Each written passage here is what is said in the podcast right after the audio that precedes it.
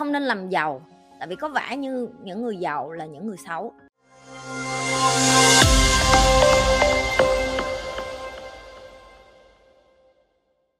Hữu Khang, chị ơi liệu có người làm giàu, làm ăn chân chính không chị?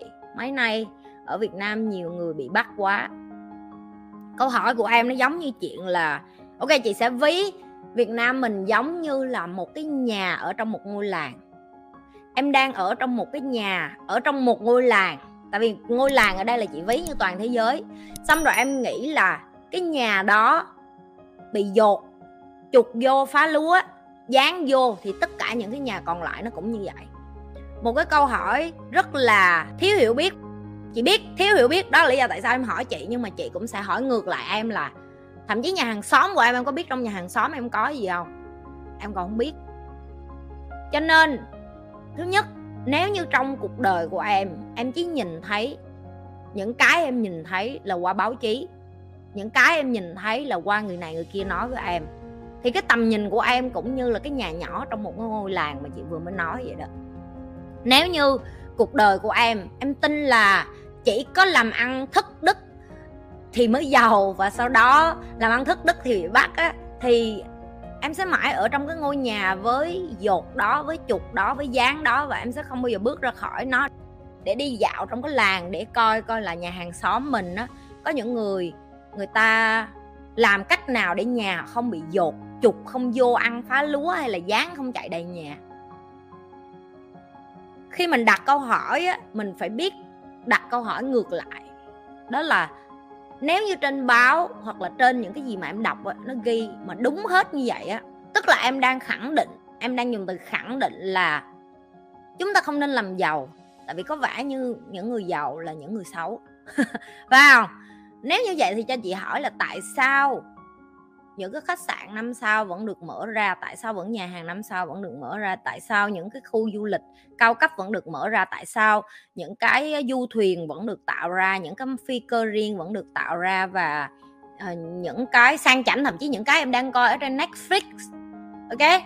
Vẫn có người giàu tốt nhưng mà đầu tiên em phải là người tốt trước. Giàu hay không nó không quan trọng chân chính hay không nó không quan trọng bằng việc tự lương tâm em em đã biết em có phải là người tốt hay chưa. Đối với chị cái mệt mỏi nhất khi mà phấn đấu để mà tự do tài chính cho cá nhân mình đó, đó là chị biết được một điều là sẽ rất là nhiều người ganh tị với cái điều mình làm được. Và họ luôn nghĩ là những cái chị như làm được là may mắn hay là trên trời rớt xuống. và chỉ có một mình mình tối về như chị từng nói rồi đó và câu này chị không muốn nói đi, nói lại nhiều lần. Đó là chỉ có một mình mình tối về một mình, ôm gối ngủ. Mình mới biết được là mình có đang sống đúng hay không. Còn những đứa nó đang nợ, những đứa mà em nói đang bị bắt á, tối gì họ nơm nớp vào em. Em nói vậy chứ họ không có đem là họ ngủ yên đâu. Làm mấy cái đó nó cũng ờ, chị thấy thương những người đó chứ, chị thương họ chứ, nhưng mà tất cả mọi sự chọn lựa đều có cái giá phải trả và tùy theo cái giá em muốn trả là cái gì. Bạn của chị chị kể gì? Tụi em nghe một trong những cái doanh nghiệp của bạn chị bên này á, họ, nói chung là họ phải đi ra tòa với nhân viên, nhưng mà cái người nhân viên đó là hại công ty của ảnh. Và nó đưa ra một cái rất là xấu xí, đó là bây giờ cái anh nhân viên đó ảnh không thể xin vào bất cứ công ty nào mà làm cái ngành nghề mà ảnh làm được nữa. Tại vì ảnh vô tình đụng vô cái công ty này quá lớn, cho nên là bây giờ cả cuộc đời của ảnh là ảnh chỉ có thể đi làm ở cái mảng khác luôn, tức là đi làm ở một cái sự nghiệp khác luôn. Tức là em có được bằng đại học, em có được bằng cao cấp đi chăng nữa. Mà khi em dính đến những cái chuyện mà pháp lý với những cái công ty chính thống á, cái trả giá của em nhiều lắm. Thì chị không có binh công ty của bạn chị hay là chị cũng không binh cái người mà bị đuổi. Chị chỉ muốn phân tích cho tụi em biết là trong cuộc đời này á, em phải trả giá cho tất cả những cái gì em làm. Hãy chọn cái giá mình muốn trả và hãy sẵn sàng trả cái giá đó. Đừng làm nó một cách mù quáng và đừng làm cách mù lòa. Tại vì cái con đường mà để cái tôi mình nó thống trị mình á, em sẽ không biết được là nó đưa em đi về đâu. Nó sẽ đưa em đi về những cái nơi mà em ước là em không chọn hành vi đó từ ngày đầu cho nên là ờ, nhất là bây giờ internet nữa. Nhất là bây giờ internet rất là nhiều công ty họ sử dụng internet. Và em biết là những cái công ty lớn á, họ còn có một cái phần á, gọi là cái bộ phận mạng á, họ không cho phép nhân viên của họ đăng bất cứ cái gì về công ty chỗ họ làm luôn chẳng hạn. Dạ, bên luật nước ngoài luôn á là rất là nhiều công ty như vậy. Thậm chí họ sẵn sàng. À, thậm chí em có thể test, em có thể coi những hãng lớn những người làm trong hãng lớn họ không dám đăng, họ làm ở công ty nào luôn. Tại vì họ thực sự ký những cái hợp đồng thỏa thuận với doanh nghiệp là tất cả phải được bảo mật chẳng hạn. Thì những cái mà em làm á, em phải hiểu được tại sao họ đưa ra những cái luật đó, tại vì họ biết được có nhiều trẻ trâu á, có nhiều mấy đứa cho choi mới lớn đi làm á.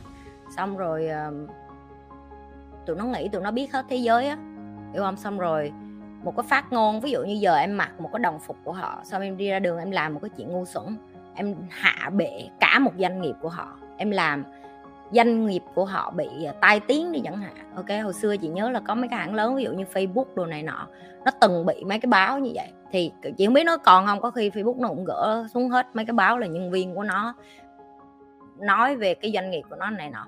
Thì đó là cái mà em phải biết là mấy ông lớn á, tức là những người vận hành doanh nghiệp lớn á đúng, lúc đó em thỏa mãn được em một chút, đúng không? Tại vì mình con nít mà, mình con nít thì khi mình làm, mình sẽ quậy người khác và mình sẽ nghĩ là, ơ, mình con nít mình làm mình làm mình vui mình lúc đó thôi. Nhưng mà hệ quả của các em làm đó là rất nhiều người khác, rất nhiều người khác. Ví dụ như họ có cái nghề ở đó, họ cần lương, vô tình cái hành vi của em làm cho họ mất lương. Rồi những người đó họ cần lương để họ nuôi cha mẹ họ họ nuôi con cái họ. Cũng vì cái hành vi của em làm cho doanh nghiệp đã bị ảnh hưởng, doanh nghiệp đã bị ảnh hưởng, doanh nghiệp đó không thể trả lương được cho những cái người mà em đã từng gọi là đồng nghiệp của em chẳng hạn, và vân vân.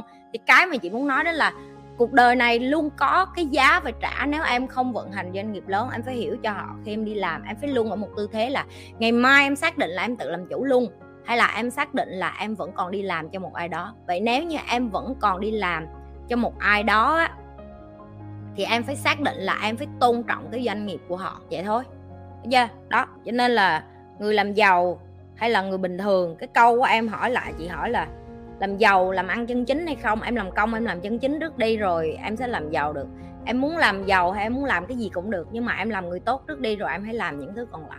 Mà Di cũng không hiểu là tại sao mọi người lại có cái tư duy là phải giàu thì mình mới hạnh phúc ví dụ vậy, như nó hồi xưa như lúc mà như chưa tỉnh thức, như là một con người khác như tỉnh thức xong nhưng mới nhận thấy được là nó là một hai thế giới hoàn toàn khác nhau đối với cá nhân nhi, của cá nhân nhi. Tại vì như nhìn thấy được nhi là sản phẩm của xã hội hồi xưa. Khi mà mình phấn đấu, mình nỗ lực, mình làm ra nhiều tiền, mình mình chỉ làm thôi.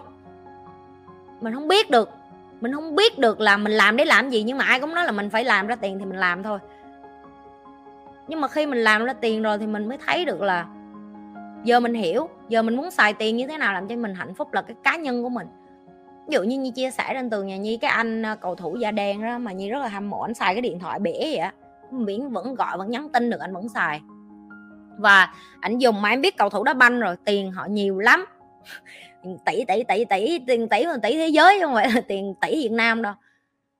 Anh dùng tiền đó để anh xây trường ở châu Phi anh dùng tiền đó để anh xây mái ấm tình thương cho mấy đứa trẻ ở châu Phi, ảnh dùng tiền đó để xây. Những cái hành vi nghĩa cử đó làm cho chị nhìn thấy là, trời ơi, vẫn có những người tốt và chọn sử dụng tiền của họ để làm cái điều tử tế lại. Chỉ là do con người họ có cái tham và họ chỉ thích đọc những cái thứ rác rưới và lá cải và dơ giấy, cho nên họ tin vô cái đó tại vì phần đông con người là thích đọc những cái đó. Phần đông con người thích đọc những cái thứ rác rưởi bởi vì làm cho họ cảm thấy cuộc đời họ khá hơn cái đống rác đó một chút vậy thôi. Nhưng mà những cái tin hay như những cái anh cầu thủ đá banh đó chẳng hạn mọi người lại không có có nhu cầu đọc chẳng hạn thì, cái mà chị rút ra được á đó là chị sẽ không có dừng làm cái điều chị làm nhưng mà song song với chuyện đó nếu một ai đó phải trả giá cái điều họ phải trả giá thì à, chị chỉ thể ngồi đây để dạy thế hệ tiếp rất là con của họ thôi làm sao để mà sống cuộc đời khá lên thôi tất cả mọi hành vi của mình để có một cái giá phải trả và nếu mình chọn rồi á thì trả giá ok trả xong rồi bắt đầu lại cuộc đời của mình tuy hơi muộn nhưng mà vẫn còn kịp vậy thôi nếu như các bạn lần đầu tiên coi kênh của Nhi đừng có quên like, share và subscribe. Nếu các bạn là những người coi trung thành các bạn phải biết phải làm cái gì rồi. Tiếp tục chia sẻ cái điều như vậy, tiếp tục đem cái video của Nhi ra ngoài kia nhiều hơn.